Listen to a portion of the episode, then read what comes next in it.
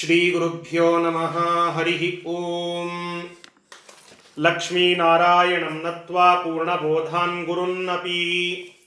कुर्मः श्रीकृष्णगीतायाः भाष्याद्युक्तार्थसङ्ग्रहम्। अस्मद्गुरुसमारम्भां टीकाकृत्पादमध्यकां श्रीमदाचार्यपर्यन्तां वंदे गुरुपरम्पराम्। श्रीगुरुभ्यो नमः, हरिः ओम्। ನಿನ್ನೆಯ ದಿನ ಗೀತೆಯ ಒಂಬತ್ತನೇ ಅಧ್ಯಾಯ.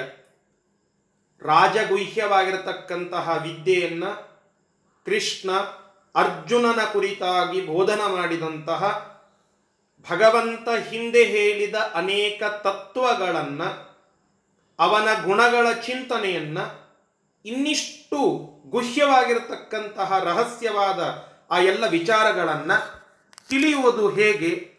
ಅದರ ಅನುಸಂಧಾನವನ್ನು ಮಾಡಿಕೊಳ್ಳುವುದು ಹೇಗೆ ಎಂಬುದರ ಕುರಿತಾಗಿ ನಾನು ಹೇಳುತ್ತೇನೆ ಅಂತ ಹೇಳಿ ಆ, ಕೃಷ್ಣ ಪ್ರತಿಜ್ಞೆಯನ್ನ ಮಾಡಿ ಎರಡು ಶ್ಲೋಕದಲ್ಲಿ ನಾನು ಯಾವ ವಿಚಾರವನ್ನ ತಿಳಿಸ್ತಾ ಇದ್ದೇನೆ ಅನ್ನುವುದನ್ನು ಹೇಳಿದ ಒಂಬತ್ತನೇ ಅಧ್ಯಾಯದ ಆದಿಯಲ್ಲಿ.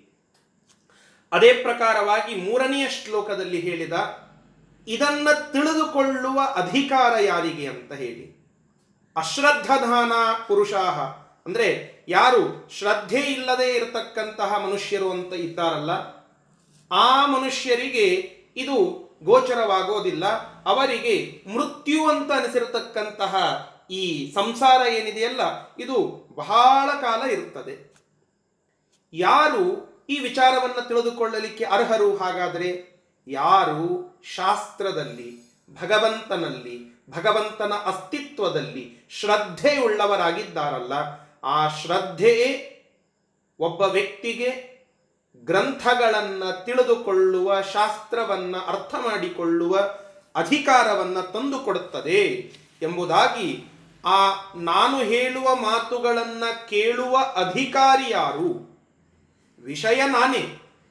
ಅಧಿಕಾರಿ ಈ ಶ್ರದ್ಧೆಯನ್ನು ಉಳ್ಳಂಥವನು. ಮತ್ತು ಈ ಪ್ರಕಾರವಾಗಿ ಪ್ರಯೋಜನ ಏನು ಅಂತಂದ್ರೆ ನನ್ನ ಅದ್ಭುತವಾದ ಗುಣಗಳ ಚಿಂತನ ಮಾಡುವ ಬಗೆ ನಿಮಗೆ ಅರ್ಥವಾಗ್ತದೆ, ತನ್ಮೂಲಕ ಮೋಕ್ಷಕ್ಕೆ ಬೇಕಾಗುವ ಅಪ್ರೋಕ್ಷ ಜ್ಞಾನ ಸಿದ್ಧವಾಗ್ತದೆ ಅಂತ ಈ ರೀತಿಯಾಗಿ ಮೊದಲಿನ ಮೂರು ಶ್ಲೋಕಗಳಲ್ಲಿ ಈ ಅಧ್ಯಾಯಕ್ಕೊಂದು ಇಂಟ್ರಡಕ್ಷನ್ ಅನ್ನ ಪೀಠಿಕೆಯನ್ನ ಹಾಕಿಕೊಟ್ಟ ಕೃಷ್ಣ ಪರಮಾತ್ಮ. ನಂತರ ಒಂದೊಂದು ಒಂದೊಂದು ವಿಚಾರವನ್ನ ಚರ್ಚೆ ಮಾಡುತ್ತಾ ನಾಲ್ಕನೆಯ ಶ್ಲೋಕದಲ್ಲಿ ಮೊದಲನೆಯ ಒಂದು ಗುಣವನ್ನ ಅಂದರೆ ಭಗವಂತನ ಒಂದು ಅದ್ಭುತವಾದ ಗುಣದ ಇನ್ನಿಷ್ಟು ರಹಸ್ಯತಮವಾದ ವಿಶೇಷಣಗಳನ್ನು ತಿಳಿಸ್ತಾ ಇವತ್ತಿನ ಪಾಠವನ್ನು ಪ್ರಾರಂಭ ಮಾಡೋಣ. ಆ ಕೃಷ್ಣನ ನಾಲ್ಕನೆಯ ಮಾತು ಈ ಅಧ್ಯಾಯಕ್ಕೆ ಸಂಬಂಧಪಟ್ಟಂತೆ. ನಾಲ್ಕನೆಯ ಶ್ಲೋಕ ಗೀತೆಯ ಒಂಬತ್ತನೇ ಅಧ್ಯಾಯದ ನಾಲ್ಕನೆಯ ಶ್ಲೋಕ. ಇವತ್ತು ಈಗ ಹೇಳ್ತಾ ಇದ್ದೇನೆ. ಶ್ರೀ ಗುರುಭ್ಯೋ ನಮಃ. ಮಯಾ ತತಮಿದಂ ಸರ್ವಂ. ಮಯಾ ತತ मया तत्तमिदं सर्वं ಜಗದವ್ಯಕ್ತಮೂರ್ತಿನಾ जगदव्यक्तमूर्तिना ಮತ್ಸ್ಥಾನಿ ಸರ್ವಭೂತಾನಿ मत्सानि सर्वभूतानि ನ ಚಾಹಂ ತೇಷ್ವವಸ್ಥಿತಃ न चाहं तेष्वस्थितः ಇಲ್ಲಿ ಭಗವಂತ ತನ್ನ ಗುಣಗಳನ್ನ ಆ ಅರ್ಜುನನ ಮೂಲಕವಾಗಿ ಸಮಸ್ತವಾದಂತಹ ಜಗತ್ತಿಗೆ ತಿಳಿಸ್ತಾ ಇದ್ದಾನೆ. ಏನು?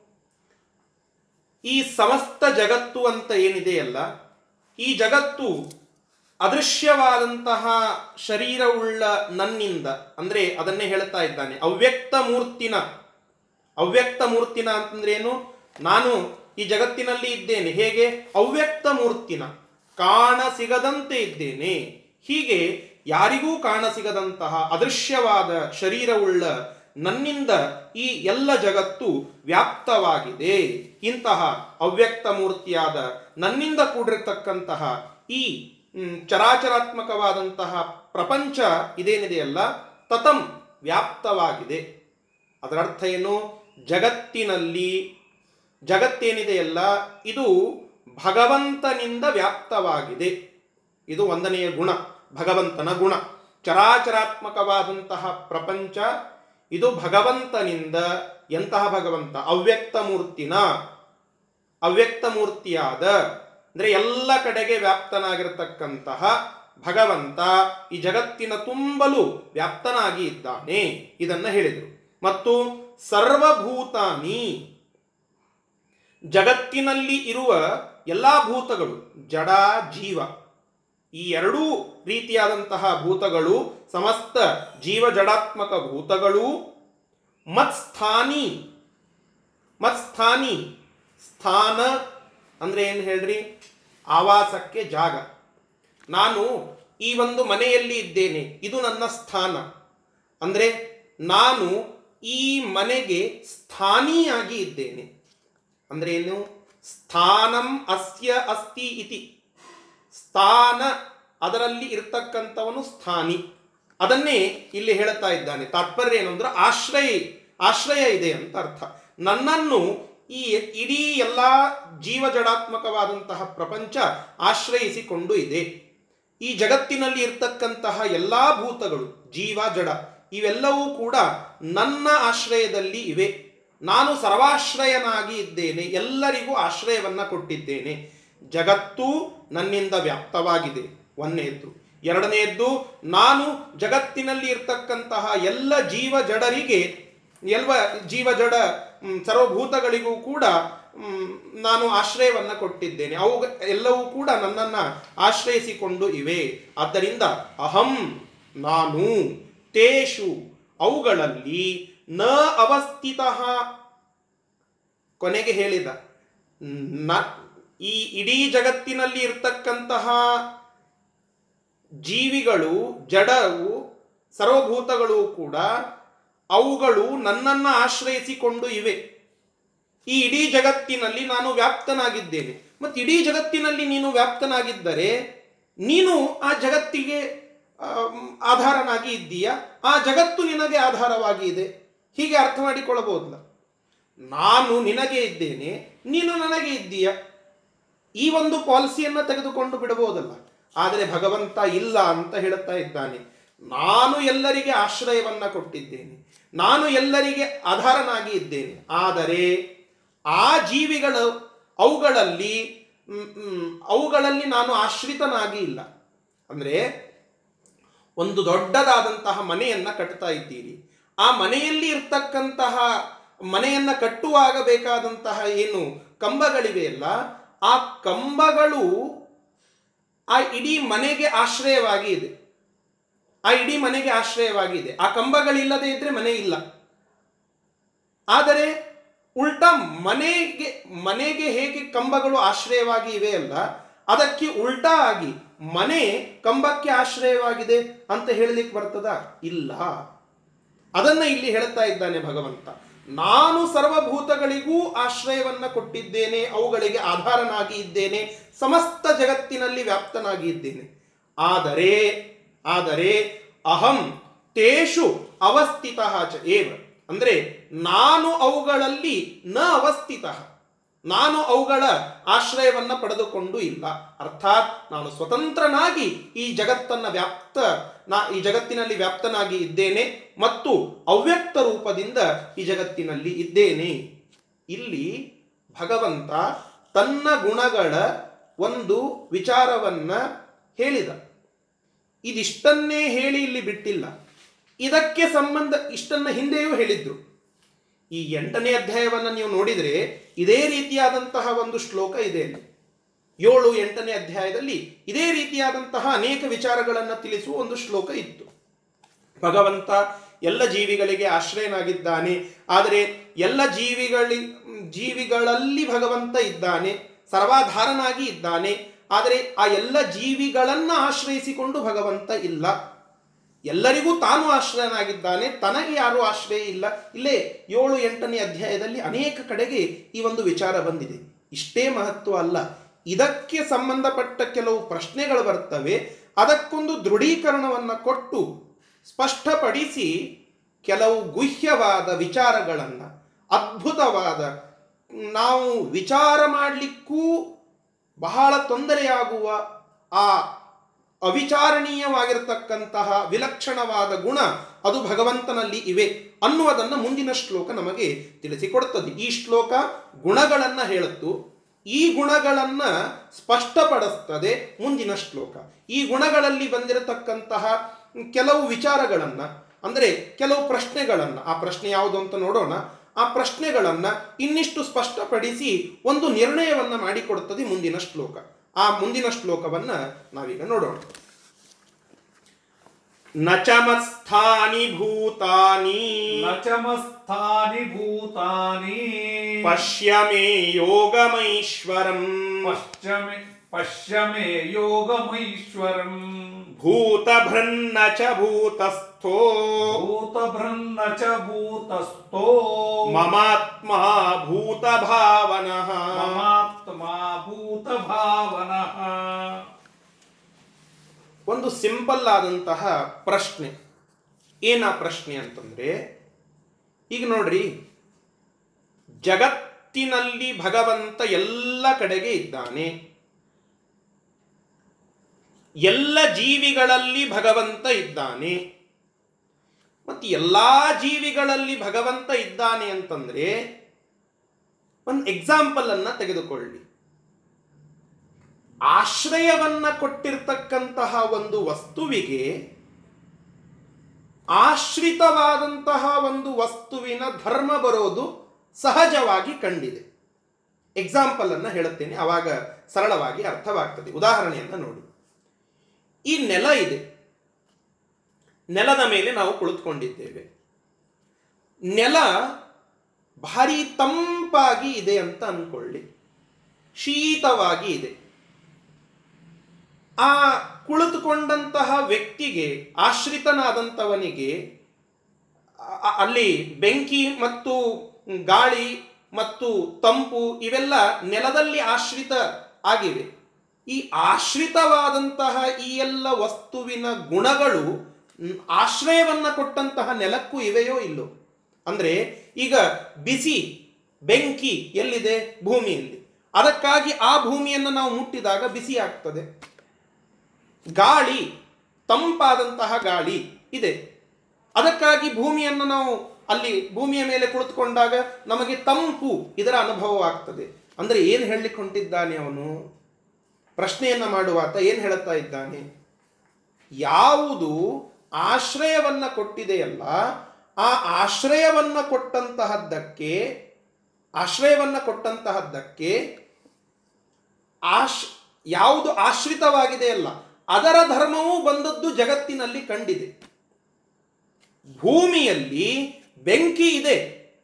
ಅದಕ್ಕಾಗಿ ಬೆಂಕಿಯ ಒಂದು ಧರ್ಮ ಭೂಮಿಗೆ ಕಾಣುತ್ತದೆ. ಭೂಮಿ ಯಾಕೋ ಬಹಳ ಬಿಸಿಯಾಗಿ ಇದೆ ಇಲ್ಲಿ ಬಹಳ ಬೆಂಕಿ, ಬೆಂಕಿಯ ಮೇಲೆ ಕಾಲಿಟ್ಟಂಗಾಗ್ಲಿ ತರಿ ಇಲ್ಲಿ ನಿಂತ್ರ.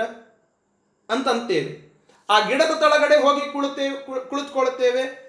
ಏನು ಭಾರೀ ಆದಂತಹ ತಂಪು ಇದೆ ಅಂತ ಅನ್ನಿಸ್ತದೆ. ಯಾಕೆ? ಭೂಮಿಯಲ್ಲಿ ಆಶ್ರಯವನ್ನು ಪಡೆದುಕೊಂಡಿರುವ ಬೆಂಕಿ ಮತ್ತು ತಂಪು ಎನ್ನುವಂತಹ ಗುಣಗಳು ಅದರ ಗುಣವನ್ನ ಭೂಮಿಗೆ ಟ್ರಾನ್ಸ್ಫರ್ ಮಾಡಿವೆ.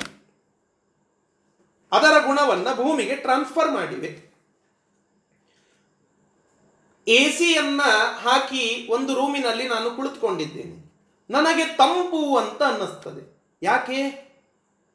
ಎ ಸಿಗೆ ಆಶ್ರಯ ಕೊಟ್ಟಿರುವಂತಹ ಆ ಕೋಲಿ ಏನಿದೆಯಲ್ಲ ಕೋಣೆ, ಆ ಕೋಣೆಗೆ ಎ ಸಿ ತನ್ನ ಗುಣವನ್ನ ಟ್ರಾನ್ಸ್ಫರ್ ಮಾಡಿದೆ.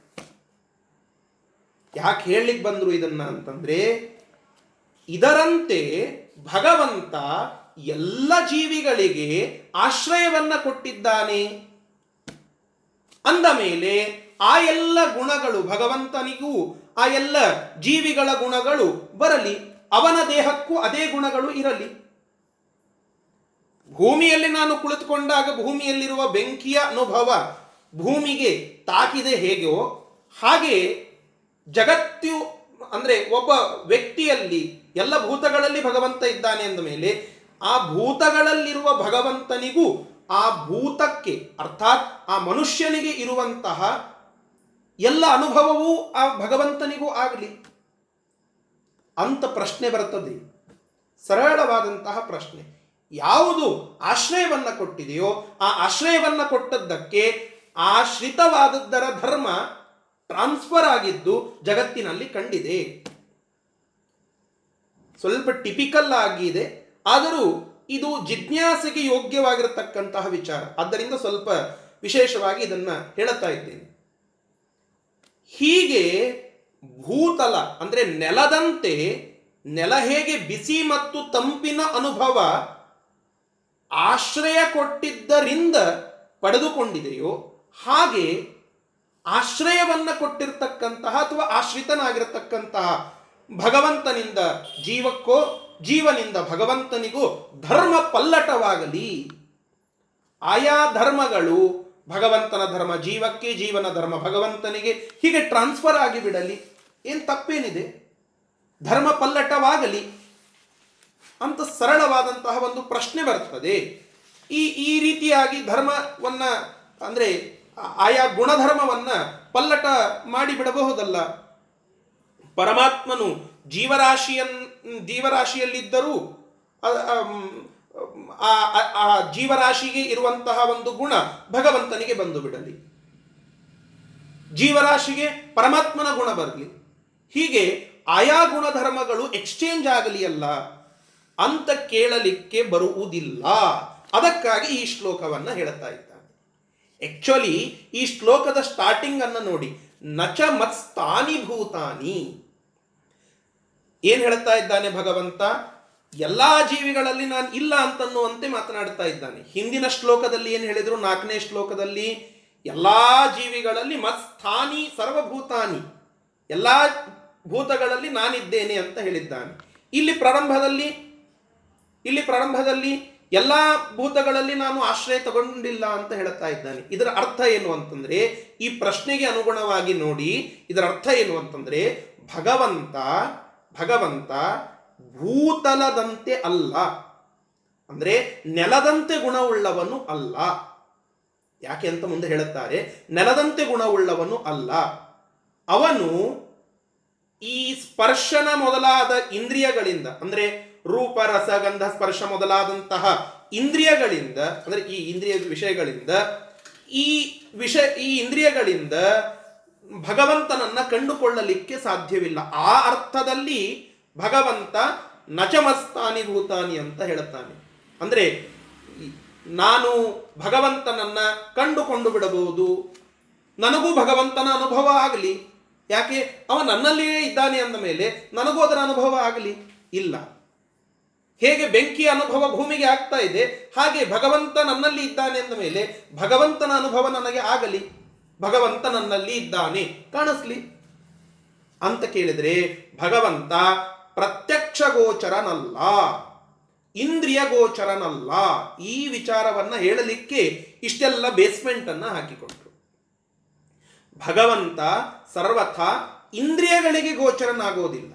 ಅಂದರೆ ನಮ್ಮ ಬೇರಾಗಿರ್ತಕ್ಕಂತಹ ಕೈಗಳಿಂದ ನಾನು ಭಗವಂತನನ್ನು ಮುಟ್ಟಬಹುದಾ? ಇಲ್ಲ. ನನ್ನ ಕಣ್ಣುಗಳಿಂದಲೇ ಭಗವಂತನನ್ನ ನಾನು ಸಾಕ್ಷಾತ್ತಾಗಿ ನೋಡಿಬಿಡಬಹುದಾ? ಇಲ್ಲ. ಈಗ ಜೀವಿ ಅವಸ್ಥೆಯಲ್ಲಿದ್ದ ಜೀವ, ಜೀವರಾಶಿಗಳಿಗೆ ಹೇಳುತ್ತಾ ಇದ್ದಾನೆ.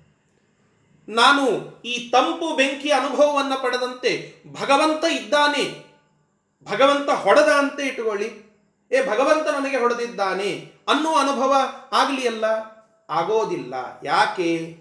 ಯಾಕೆ ಆಗೋದಿಲ್ಲ ಅಂದರೆ ಭಗವಂತನ ಅಚ, ಅಚಿಂತ್ಯ ಅದ್ಭುತವಾದಂತಹ ಗುಣ ಅಲ್ಲಿ ಇದೆ ಭಗವಂತ ವಿಲಕ್ಷಣನಾಗಿ ತಾನು ಎಲ್ಲ ಜೀವರಾಶಿಗಳಲ್ಲಿ ಇದ್ದು ಇಲ್ಲದಂತೆ ಇರ್ತಾನೆ. ಇಲ್ಲದಂತೆ ಅಂದ್ರೆ ಏನು? ಇಂದ್ರಿಯಗಳಿಗೆ ಗೋಚರನಾಗದಂತೆ ಇರ್ತಾನೆ. ಉಪನಿಷತ್ತಿನಲ್ಲಿ ಒಂದು ಕಥೆ ಬರ್ತದೆ. ಶ್ವೇತಕೇತು ಉದ್ದಾಲಕರು ಅನ್ನುವಂತಹ ಆ, ಇಬ್ಬರ ಸಂವಾದ ತಂದೆ ಮಗನ ಸಂವಾದ. ಅಲ್ಲಿ ಒಂದು ವಿಚಾರವನ್ನು ಬರ್ತದೆ. ಹೇಳುತ್ತಾರೆ ಏನಂತ? ಒಂದು ನೀರನ್ನು ತೆಗೆದುಕೊಂಡು, ಒಂದು ಪಾತ್ರೆಯಲ್ಲಿ ನೀರನ್ನು ತೆಗೆದುಕೊಂಡು ಬಾ ಅಂತ ಮಗನಿಗೆ ಉದ್ದಾಲಕರು ಹೇಳುತ್ತಾರೆ, ಶ್ವೇತಕೇತುವಿಗೆ. ಅದರಲ್ಲಿ ಉಪ್ಪನ್ನು ಹಾಕಿಸ್ತಾರೆ. ಉಪ್ಪು ಹಾಕಿ ಗರ ಗರ ಗರ ಗರ ತಿರುಗಿಸಿ ಆ ಉದ್ದಾಲಕರು ಮಗನಿಗೆ ಕೇಳುತ್ತಾರಂತೆ, ಕುಡಿ ಅಂತ. ಹೆಂಗದ? ಉಪ್ಪದ? ಉಪ್ಪು ತಕ್ಕೊಂಡು ಬಾ ಹೊರಗ. ಸಾಧ್ಯ ಇದೆಯಾ? ಇಲ್ಲ. ಅಂದ್ರೆ ಭಗವಂತ ತಾತ್ಪರ್ಯ ಹೇಳ್ತಾ ಇರೋದು, ಭಗವಂತ ಕಾಣ ಸಿಗದ ಇರುವಂತ ಇರ್ತಾನೆ. ಅಂದ್ರೆ ಅವ್ಯಕ್ತನಾಗಿ ಇರ್ತಾನೆ. ಅವನು ಇಂದ್ರಿಯಗಳಿಗೆ ಗೋಚರನಾಗೋದಿಲ್ಲ. ಎದರಿಂದ ಗಮ್ಯ ಭಗವಂತ? ಜ್ಞಾನದಿಂದ ಗಮ್ಯ. ವೇದಶಾಸ್ತ್ರಗಳಿಂದ ಗಮ್ಯ. ಹೊರತು ಭಗವಂತ ನಚ ಮಸ್ತಾನಿ ಭೂತಾನಿ ಪಶ್ಯಮಿ.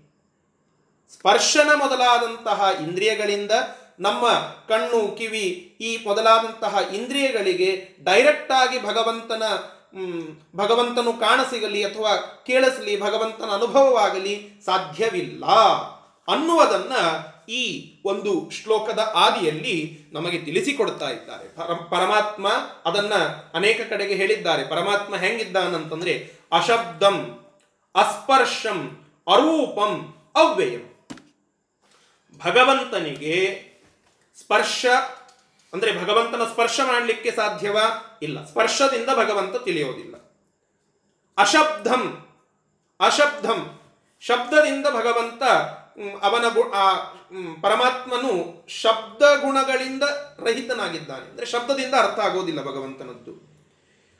ಅರೂಪಂ, ರೂಪದಿಂದ ನಾವು ಅವನನ್ನು ನೋಡಲಿಕ್ಕೆ ಆಗೋದಿಲ್ಲ. ಅಂದರೆ ಕಣ್ಣುಗಳಿಂದ. ಅವ್ಯಯಂ ಅವ ಕ್ಷೀಣ ಆಗ್ತಾ ಇದ್ದಾನ ಅಂತ ಅನುಭವ ಬರ್ತದ? ಇಲ್ಲ. ಈ ರೀತಿಯಾಗಿ ನ ದೃಶ್ಯ, ಚಕ್ಷುಷ, ನ ಸ್ಪರ್ಶ್ಯ ಸ್ಪರ್ಶನೇನ ಚ ಅಂತ ರಾಘವೇಂದ್ರ ತೀರ್ಥ ಶ್ರೀಪಾದಂಗಳವರು ತಮ್ಮ ಟಿಪ್ಪಣಿಯಲ್ಲಿ ತಿಳಿಸಿಕೊಡುತ್ತಾರೆ. ಈ ರೀತಿಯಾಗಿ ಇದೆಲ್ಲ ಏನು ಹೇಳಲಿಕ್ಕೆ ಹೊರಟಿದ್ದಾರೆ? ನೆಲದಂತೆ ಅಂತ ನೀವು ಹೇಳಿದ್ರಲ್ಲ, ನೆಲದಂತೆ, ಆ ನೆಲ ಹೇಗೆ ಬೆಂಕಿ ಇತ್ಯಾದಿಗಳ ಗುಣವನ್ನು ತೆಗೆದುಕೊಂಡು ಅದರಂತೆ ಆಗಿಬಿಡ್ತದಲ್ಲ ಅಂತ ಹೇಳಿದ್ರಲ್ಲ, ಹಾಗಾಗೋದಿಲ್ಲ. ಯಾಕೆ? ನೆಲ ಬ್ಯಾರೆ, ಭಗವಂತ ಬ್ಯಾರೆ. ಯಾಕೆ? ಪ್ರಾಕೃತ ಗುಣಗಳಿಗೆ ಆಶ್ರಯ ಅಂತ ಅನ್ನಿಸಿದಂತಹ ಜೀವರಾಶಿಗಳು ಪರಮಾತ್ಮನ ಅಪ್ರಾಕೃತವಾದಂತಹ ಒಂದು ಗುಣಗಳನ್ನ ಸ್ಥಾನ ಪಲ್ಲಟ ಅಂದ್ರೆ ಧರ್ಮ ಪಲ್ಲಟ ಮಾಡಿಕೊಳ್ಳಲಿಕ್ಕೆ ಬರೋದಿಲ್ಲ. ಒಂದು ಕ ಎರಡು ಈಕ್ವಲ್ ಆಗಿ ಇತ್ತು ಅಂತಂದ್ರೆ ಇರ್ತಿತ್ತು. ಎರಡು ಈಕ್ವಲ್ ಆಗಿ ಇರ್ತಿತ್ತು ಅಂದ್ರೆ ಇರ್ತಿತ್ತು. ಆದರೆ ಒಂದು ಕಡೆಗೆ ಭಗವಂತ ಅಪ್ರಾಕೃತನಾಗಿ ಇದ್ದಾನೆ. ಇನ್ನೊಂದು ಕಡೆಗೆ ಭಗವಂತ ಇರುವಂತಹ ಜಾಗ ಏನಿದೆಯಲ್ಲ ಅದು ಪ್ರಾಕೃತವಾಗಿ ಇದೆ, ಆ ದೇಹ, ಆ ಜೀವರಾಶಿಗಳು. ಈ ದೇಹವಾಗಿರ್, ಪ್ರಾಕೃತವಾಗಿರ್ತಕ್ಕಂತಹ ದೇಹದಲ್ಲಿ ಭಗವಂತ ಇದ್ದಾಗ ಅವನ ಅಪ್ರಾಕೃತವಾದಂತಹ ಆ ಗುಣಗಳು ಆ ಜೀವರಾಶಿಗಳಿಗೆ ಬರೋದಿಲ್ಲ, ಅಥವಾ ಅದರ ಅನುಭವ ಆಗೋದಿಲ್ಲ ಅದಕ್ಕೆ ಮತ್ತೆ ಪ್ರತಿಯಾಗಿ ಜೀವರಾಶಿಗಳಿಗೆ ಭಗವಂತನ ಗುಣ ಬರೋದಿಲ್ಲ, ಜೀವರ ಜೀವರಾಶಿಯ ಗುಣ ಭಗವಂತನಿಗೆ ಬರೋದಿಲ್ಲ. ಹೀಗೆ ಆಯಾ ಧರ್ಮಗಳು ಪಲ್ಲಟವಾಗದು. ಯಾಕೆ? ಭಗವಂತ ಅಪ್ರಾಕೃತನಾಗಿದ್ದಾನೆ ಬಂತು. ಈ ಗುಣವನ್ನು ಹೇಳಲಿಕ್ಕೆ ಇದನ್ನೆಲ್ಲ ಬೇಸ್ಮೆಂಟ್ ಆಗಿ ಹೇಳ್ತಾ ಇದ್ದಾರೆ. ಬೇಸ್ಮೆಂಟ್ ಆಗಿ ಹೇಳ್ತಾ ಇದ್ದಾರೆ. ಒಂದು, ಭಗವಂತ ಇಂದ್ರಿಯ ಗೋಚರನಲ್ಲ ಅಂದ್ರೆ ನಮ್ಮ ಪ್ರಾಕೃತವಾಗಿರತಕ್ಕಂತಹ ಇಂದ್ರಿಯಗಳಿಂದ ಭಗವಂತ ತಿಳಿಯೋದಿಲ್ಲ. ಅನೇಕರಿಗೆ ಒಂದು ಪ್ರಶ್ನೆ ಇರುತ್ತದೆ ಭಗವಂತನಿಗೆ ಗುಣ ಇಲ್ಲ, ಆಕಾರ ಇಲ್ಲ, ಸರಿಯಲ್ಲ ಇದು? ಯಾಕೆ ಆಕಾರ ಅಂತ ಹೇಳಬೇಕು? ಭಗವಂತನಿಗೆ ಆಕಾರ ಇಲ್ಲ. ಅವನು ನಿರಾಕಾರ. ದ್ವೈತ ಸಿದ್ಧಾಂತವು ಇದನ್ನೇ ಹೇಳುತ್ತದೆ. ಯಾಕೆ ಅಂತ ಹೇಳುತ್ತೇನೆ ಮುಂದೆ. ನಿರಾಕಾರ ಅಂತಲೇ ಹೇಳುತ್ತದೆ. ಆದರೆ ಇದರ ಇಂಟರ್ಪ್ರಿಟೇಷನ್ ಏನಾಗಿದೆ ಅಂತ ತಿಳಿದುಕೊಳ್ಳಬೇಕು ನಾವು. ಇಂಟರ್ಪ್ರಿಟೇಷನ್ ಏನಾಗಿದೆ ಅಂತಂದ್ರೆ ರುದ್ರದೇವರು ಹೇಳಿದಂತಹ ಮಾತಿದೆ. ಈ ನಿರಾಕಾರ ಅನ್ನುವ ಶಬ್ದದ ಅರ್ಥ ಏನು ಅಂತಂದ್ರೆ, ಭಗವಂತ ನಿರಾಕಾರ ಅಂತ ನಾವು ಹೇಳುತ್ತೇವೆ. ನಿರಾಕಾರ ಅಂದ್ರೆ ಏನು? ಆಕಾರ ಇಲ್ಲವೇ ಇಲ್ಲ ಅಂತ ಅರ್ಥ ಅಲ್ಲ. ಆಕಾರ ಇಲ್ಲವೇ ಇಲ್ಲ ಅಂತ ಅರ್ಥ ಅಲ್ಲ. ನಿರ್ದಿಷ್ಟವಾದ ಆಕಾರ ಇಲ್ಲ. ಪ್ರಾಕೃತವಾದ ಆಕಾರ ಇಲ್ಲ. ಈ ಅರ್ಥವೇ ಹೊರತು ನಿರಾಕಾರ ಅಂದ್ರೆ ಆಕಾರ ಇಲ್ಲ ಅಂತ ಅರ್ಥ ಅಲ್ಲ. ದ್ವೈತ ಸಿದ್ಧಾಂತದ ಪ್ರಕಾರ ನಿರಾಕಾರ ಅಂದ್ರೆ ಏನು ಹೇಳ್ರಿ? ನಿರ್ವಿಕಾರ. ವಿಕಾರ ಆಗದೇ ಇರುವಂತಹ ಆಕಾರ. ಒಂದು ಅರ್ಥ. ಅಥವಾ ಪ್ರಾಕೃತವಾದಂತಹ ಈ ನಾಶವಾಗುವಂತಹ ಆಕಾರ, ದೇಹ, ಇದನ್ನು ಭಗವಂತ ಹೊಂದಿದ್ದಾನ? ಇಲ್ಲ. ನಮ್ಮ ನಿಮ್ಮಂತೆ ಇದೇನು ದೇಹ ನಾಶವಾಗಿ ಹೋಗ್ತದಲ್ಲ? ಇಂತಹ ಆಕಾರ. ಸತ್ವಾದಿ ಗುಣಗಳಿಂದ ರೂಪಿತವಾದಂತಹ ಒಂದು ರೂಪ ಇದು ಭಗವಂತನಿಗೆ ಇಲ್ಲ ಅನ್ನೋದಕ್ಕೆ ನಿರಾಕಾರ. ಹೀಗೆ ಭಗವಂತ ಗೋಚರನಾಗೋದಿಲ್ಲ ಅಂತಂದ್ರೆ ಏನು? ಈ ಪ್ರಾಕೃತ ಗುಣಗಳಿಂದ ಭಗವಂತ ಗೋಚರನಾಗೋದಿಲ್ಲ. ಒಂದು ಕಡೆಗೆ ಪ್ರಾಕೃತ, ಇನ್ನೊಂದು ಕಡೆಗೆ ಅಪ್ರಾಕೃತ. ಇವೆರಡಕ್ಕೂ ಹೋಲಿಕೆ ಆಗೋದಿಲ್ಲ. ನೆಲದಲ್ಲಿ ನೋಡಿ ಎರಡೂ ಪ್ರಾಕೃತ. ಎರಡೂ ಪ್ರಾಕೃತ. ಬೆಂಕಿ ಮತ್ತು ನೆಲ. ಇವೆರಡಕ್ಕೂ ಹೊಂದಾಣಿಕೆ ಆಗ್ತದೆ. ಎರಡಕ್ಕೂ ಹೊಂದಾಣಿಕೆ ಆಗ್ತದೆ. ಇಲ್ಲಿ ಹೊಂದಾಣಿಕೆ ಆಗೋದಿಲ್ಲ. ಯಾಕೆ? ಭಗವಂತ ಅಪ್ರಾಕೃತ. ಎರಡನೇ ವಿಚಾರ. ಒಂದು ಇಂದ್ರಿಯ ಗೋಚರನಲ್ಲ, ಅಪ್ರಾಕೃತವಾದಂತಹ ಶರೀರ ಉಳ್ಳವನು. ಒಂದು ಅಪ್ರಾಕೃತ ಶರೀರ, ಇನ್ನೊಂದು ಪ್ರಾಕೃತ ಶರೀರ. ಇವೆರಡಕ್ಕೂ ಹೋಲಿಕೆ ಹೇಗೆ ಮಾಡಲಿಕ್ಕೆ ಸಾಧ್ಯ? ಅಥವಾ ಹೇಗೆ ಆಯಾ ಧರ್ಮಗಳು ಎಕ್ಸ್ಚೇಂಜ್ ಆಗ್ತವೆ ಅಂತ ಹೇಳಲಿಕ್ಕೆ ಸಾಧ್ಯ? ಆದ್ದರಿಂದ ಈ ವಿಚಾರವನ್ನ ಹೇಳಲಿಕ್ಕೆ ಬರೋದಿಲ್ಲ ಅಂತ ಮೊದಲನೆಯ ಲೈನಿನಲ್ಲಿ ಈ ವಿಚಾರವನ್ನ ಇಷ್ಟು ನೀಟಾಗಿ ತಿಳಿಸಿ ಕೃಷ್ಣ ತಾನು ಅಪ್ರಾಕೃತವಾದ ಶರೀರವುಳ್ಳವನು, ಸ್ಪರ್ಶನ ಮೊದಲಾದಂತಹ ಇಂದ್ರಿಯಗಳಿಂದ ಗೋಚರನಲ್ಲ. ಜೀವನಲ್ಲಿ ನಾನಿದ್ದೇನೆ, ಆದರೆ ಅವನು ನನ್ನನ್ನು ಮುಟ್ಟಬಹುದೇನು ಇಲ್ಲ. ಏ ಮುಟ್ಲಿಕ್ಕೆ ಬರ್ತದಲ್ರಿ? ನಾವು ಎಲ್ಲೆಲ್ಲಿರ್ತೇವೆ ಅಲ್ಲಿದ್ದಂತಹ ವಸ್ತುಗಳನ್ನು ನಾವು ಮುಟ್ತೇವಲ್ಲ? ಆದರೆ ಇಲ್ಲ, ಅಲ್ಲಿಲ್ಲ. ಇದು ಈ ಗುಣ ಇಲ್ಲಿ ಇಲ್ಲ. ಅನ್ನುವುದೇ ಸ್ಪೆಷಲ್ ಈ ವಿಶೇಷ ಭಗವಂತನಲ್ಲಿ ಇದೆ. ಇದನ್ನೇ ಅಚಿಂತ್ಯ ಅದ್ಭುತ ಗುಣ ಅಂತ ಕರೀತೇವೆ. ಹಿಂಗೆಲ್ಲದರಿ, ಹಿಂಗೆಲ್ಲೂ ಇಲ್ಲ. ಅವನಲ್ಲಿ ಒಬ್ಬನೇ ಕಡನೆ ಅದ. ಅದಕ್ಕಾಗಿ ಇದನ್ನ ಅಚಿಂತ್ಯಾದ್ಭುತ, ಅಘಟಿತ ಘಟನೆಯನ್ನ ಮಾಡುವ ಭಗವಂತ ಯಾಕೆ? ಈ ಅಚಿಂತ್ಯ ಅದ್ಭುತ ಶಕ್ತಿ ಉಳ್ಳವನು ಭಗವಂತ ಯಾಕೆ?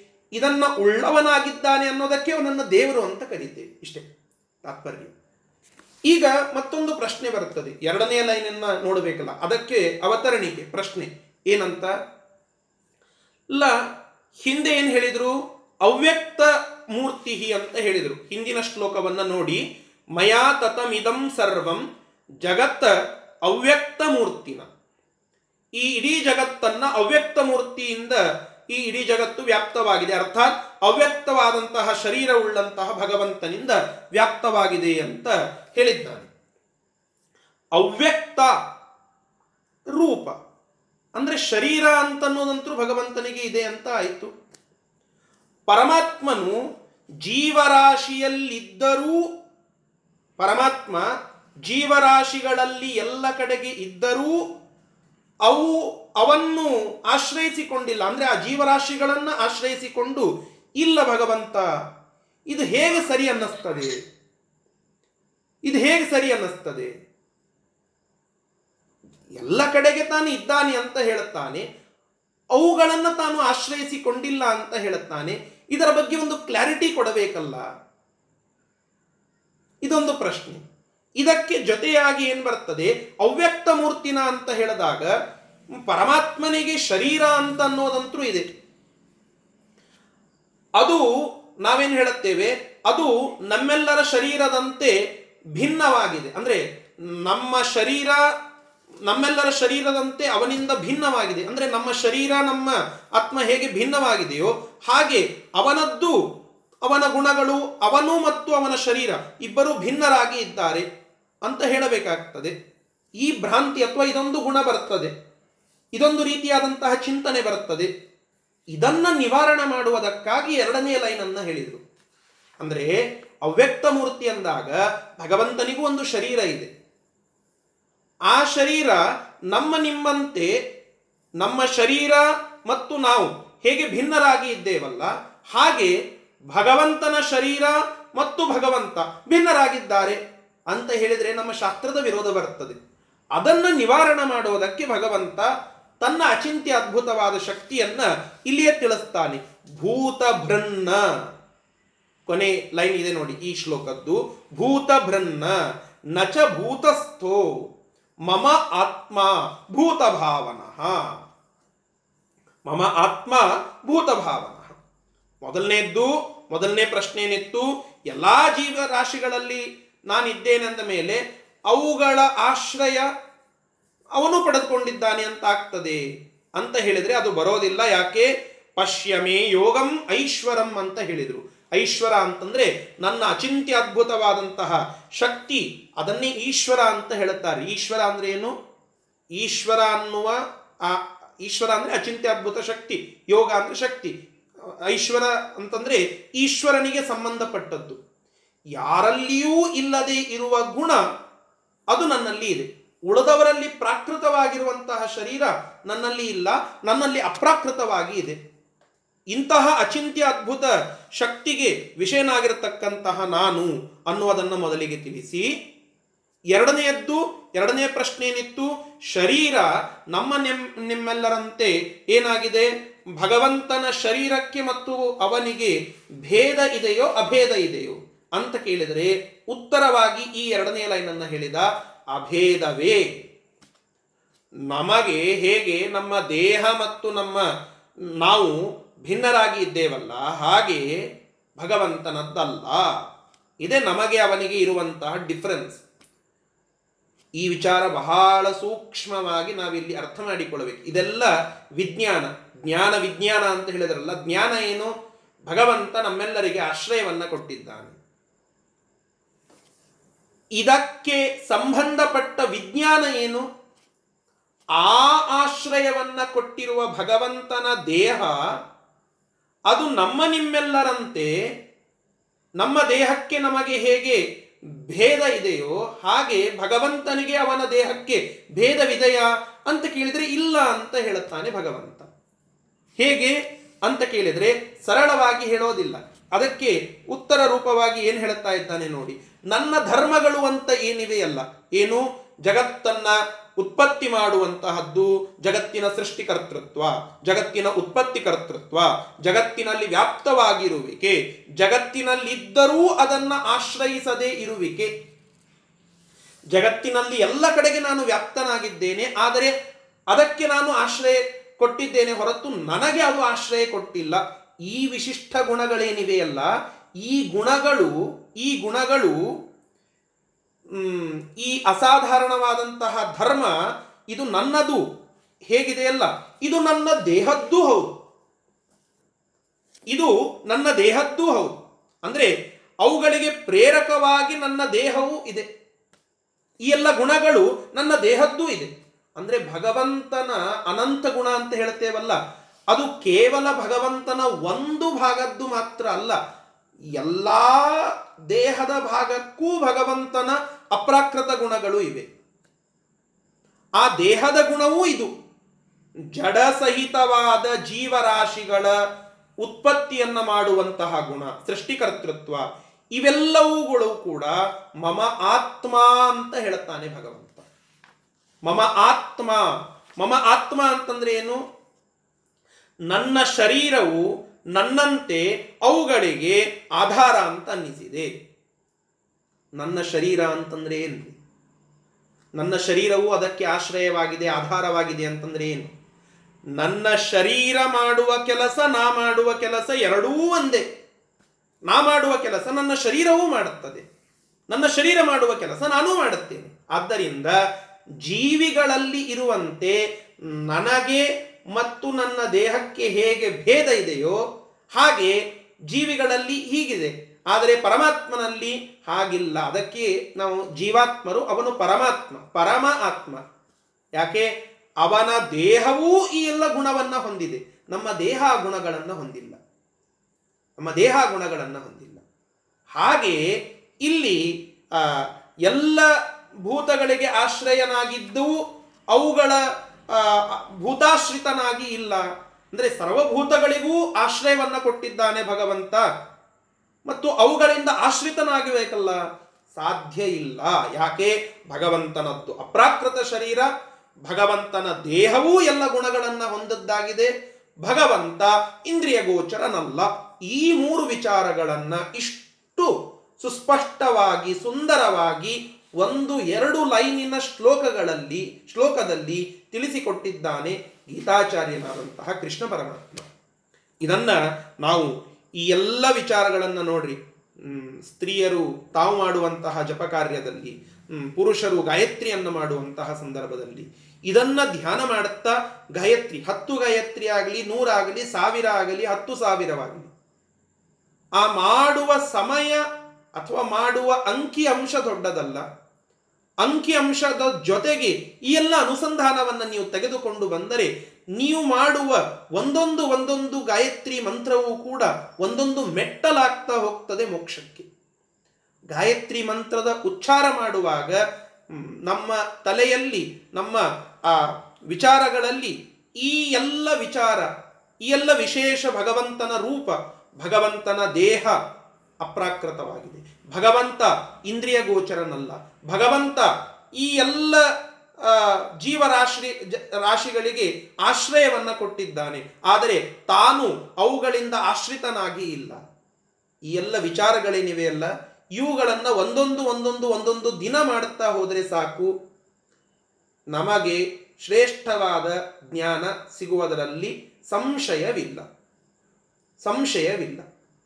ಯಾಕೆ ಗೀತೆಗೆ ಅಷ್ಟು ಮಹತ್ವ ಅಂತಂದರೆ ಗೀತೆ ಸಂಕ್ಷೇಪ ವಿಸ್ತಾರಾಭ್ಯಾಮ ಅಂತ ಹೇಳಿದಂತೆ ವಿಸ್ತಾರವಾಗಿ ಅನೇಕ ಶಾಸ್ತ್ರ ಪುರಾಣಗಳಲ್ಲಿ ಹೇಳಿದಂತಹ ವಿಚಾರಗಳನ್ನೆಲ್ಲ ವೇದವ್ಯಾಸ ದೇವರು ಅತಿ ಸಂಕ್ಷೇಪವಾಗಿ ಸಣ್ಣ ಸಣ್ಣ ಮಾತುಗಳಲ್ಲಿ, ಸಣ್ಣ ಸಣ್ಣ ಶ್ಲೋಕಗಳಲ್ಲಿ ಈ ಒಂದು ಅಧ್ಯಾಯಗಳ ಮೂಲಕವಾಗಿ ತಿಳಿಸಿಕೊಟ್ಟಿದ್ದಾರೆ. ಇದೆಲ್ಲ ರಾಜಗುಹ್ಯ, ಇದೆಲ್ಲ ರಾಜವಿದ್ಯೆ. ಇದನ್ನ ತಿಳಿಸಿಕೊಡ್ತಾ ಇದ್ದಾರೆ. ಈ ಪ್ರಕಾರವಾಗಿ ಇಂತಹ ಒಂದು ಅಪ್ರಾಕೃತ ಗುಣದ, ಅಚಿಂತ್ಯದ್ಭುತ ಗುಣದ ಚಿಂತನೆಯನ್ನ ಈ ಐದನೆಯ ಶ್ಲೋಕ ನಮಗೆ ತಿಳಿಸಿಕೊಟ್ಟಿದೆ. ಇಷ್ಟು ಈ ಶ್ಲೋಕದ ವಿಚಾರ. ಆರನೆಯ ಶ್ಲೋಕವು ಇದಕ್ಕೆ ಸಂಬಂಧಪಟ್ಟದ್ದಾಗಿದೆ. ಅದನ್ನೊಂದನ್ನ ಹೇಳಿ ಇವತ್ತಿನ ಪಾಠವನ್ನ ಮುಗಿಸೋಣ. ಆರನೆಯ ಶ್ಲೋಕವನ್ನು. ಯಥಾಕಾಶ ಸ್ಥಿತೋ ನಿತ್ಯಂ ಯಥಾಕಾಶಸ್ಥಿತೋ ನಿತ್ಯಂ ವಾಯು ಸರ್ವತ್ರ ಗೋಮಹ ವಾಯು ಸರ್ವತ್ರ ಗೋಮಹ ತಥಾ ಸರ್ವಾಣಿ ಭೂತಾನಿ ತಥಾ ಸರ್ವಾಣಿ ಭೂತಾನಿ ಮಸ್ಥಾನೀತ್ಯುಪಧಾರಯ ತಾನೀತ್ಯುಪಧಾರಯ ಈ ಹಿಂದೆ ಏನು ಹೇಳಿದ್ರಲ್ಲ ಅಂದ್ರೆ ನನ್ನಲ್ಲಿ ಇರುವಂತಹ ಭಗವಂತನಿಗೆ, ನನ್ನಲ್ಲಿ ಇರುವಂತಹ ಭಗವಂತನಿಗೆ ನನ್ನ ಗುಣಗಳು ಅವನಿಗೆ, ಅವನ ಗುಣಗಳು ನನಗೆ. ಹೀಗೆ ಪಲ್ಲಟವಾಗಲಿ ಅಂತ ಕೇಳಿದರೆ ಆಗೋದಿಲ್ಲ ಅಂತ ಹೇಳಿದರು. ಅದು ಹೇಗೆ ಅನ್ನೋದಕ್ಕೆ ಒಂದು ಉದಾಹರಣೆಯನ್ನು ಕೊಡ್ತಾ ಇದ್ದಾರೆ. ಒಂದು ಉದಾಹರಣೆಯನ್ನು. ಹೇಗೆ? ಯಥಾ ಆಕಾಶಸ್ಥಿತ ನಿತ್ಯಂ ವಾಯು ಸರ್ವತ್ರಗೋ ಮಹಾನ್. ಯಥ ಯಾವ ರೀತಿಯಾಗಿ? ಆಕಾಶ ಸ್ಥಿತ ಆಕಾಶದಲ್ಲಿ ಇರ್ತಕ್ಕಂತಹ ನಿತ್ಯಂ ವಾಯು ಎಲ್ಲ ಕಡೆಗೆ ವ್ಯಾಪಿಸಿರ್ತಕ್ಕಂತಹ ಸರ್ವತ್ರಗೂ, ಎಲ್ಲ ಕಡೆಗೆ ವ್ಯಾಪಿಸಿರ್ತಕ್ಕಂತಹ ಎಲ್ಲ ವಸ್ತುಗಳ ಸಂಪರ್ಕವನ್ನ ಹೊಂದಿರತಕ್ಕಂತಹ ಆ ಗಾಳಿಯು, ವಾಯು, ಅದು ಎಲ್ಲ ಕಡೆಗೆ ಸಂಪರ್ಕ ಮಾಡಿದರೂ ಕೂಡ ಅದನ್ನೇ ಹಚ್ಚಿಕೊಂಡು ಇರೋದಿಲ್ಲ. ಅದರ ಗುಣವನ್ನ ತಾನು ತೆಗೆದುಕೊಂಡು ಇರೋದಿಲ್ಲ. ಅದರ ಗುಣವನ್ನ ತಾನು ತೆಗೆದುಕೊಂಡು ಇರೋದಿಲ್ಲ. ಕಂಟೇನರ್ ಏನಿದೆಯಲ್ಲ, ಆ ಕಂಟೈನರ್ನಲ್ಲಿ ಇದ್ದ ಮಾತ್ರಕ್ಕೆ ಆ ಕಂಟೇನರಿಗೆ ಬೇಕಾಗಿರತಕ್ಕಂಥ ಅಥವಾ ಅದಕ್ಕೆ ಇರತಕ್ಕಂತಹ ಗುಣಗಳನ್ನ ಅದು ಹೊಂದೋದಿಲ್ಲ. ಆಕಾಶದಲ್ಲಿ ಇದೆ. ಅಂದ್ರೆ ಎಲ್ಲಾ ವಸ್ತುಗಳ ಸಂಪರ್ಕ ವಾಯುವಿಗೆ ಇದೆ. ಎಲ್ಲಾ ಗುಣ, ಎಲ್ಲಾ ವಸ್ತುವಿನ ಸಂಪರ್ಕ ಇದ್ದರೂ ಆಯಾ ವಸ್ತುವಿನ ಗುಣವನ್ನ ಆಕಾಶ ಹೊಂದಿಲ್ಲ. ಅದರಂತೆ ಅದರಂತೆ ತಥಾ ಸರ್ವಾಣಿ ಭೂತಾನಿ ಮಸ್ಥಾನಿ ಇತ್ಯುಪಧಾರಯ. ಎಲ್ಲ ವಸ್ತುಗಳಲ್ಲಿ ನಾನು ಇದ್ದೇನೆ. ಎಲ್ಲ ವಸ್ತುಗಳಿಗೆ ನನ್ನ ಸಂಪರ್ಕ ಇದೆ. ಆದರೆ ಆ ವಸ್ತುವಿನ ಧರ್ಮ ನನ್ನಲ್ಲಿ ನನ್ನ ಗುಣ ಅವರಲ್ಲಿ ಪಲ್ಲಟ ಆಗಲಿಕ್ಕೆ ಶಕ್ಯ ಇಲ್ಲ. ಹೇಗೆ? ಆಕಾಶದಲ್ಲಿರುವಂತಹ ವಾಯು ಎಲ್ಲ ವಸ್ತುವಿನ ಸಂಪರ್ಕ. ನೋಡ್ರಿ, ಉದಾಹರಣೆಯನ್ನು ತೆಗೆದುಕೊಳ್ಳಿ. ಒಂದು ಸುಂದರವಾಗಿರತಕ್ಕಂತಹ ಪರಿಮಳದಿಂದ ಕೂಡಿರತಕ್ಕಂತಹ ಹೂವಿದೆ. ಸಂಪಿಗೆ ಹೂವು. ಅದರ ಮೇಲೆ ವಾಯು ಹಾಯ್ದು ಹೋಯಿತು, ಗಾಳಿ ಹಾಯ್ದು ಹೋಯಿತು. ನಾವು ಅಲ್ಲೇ ನಿಂತಿದ್ದೇವೆ. ನಮ್ಮ ನಾಸಿಕಕ್ಕೆ ಏನು ಬರುತ್ತದೆ? ಸುವಾಸನೆ ಬರುತ್ತದೆ.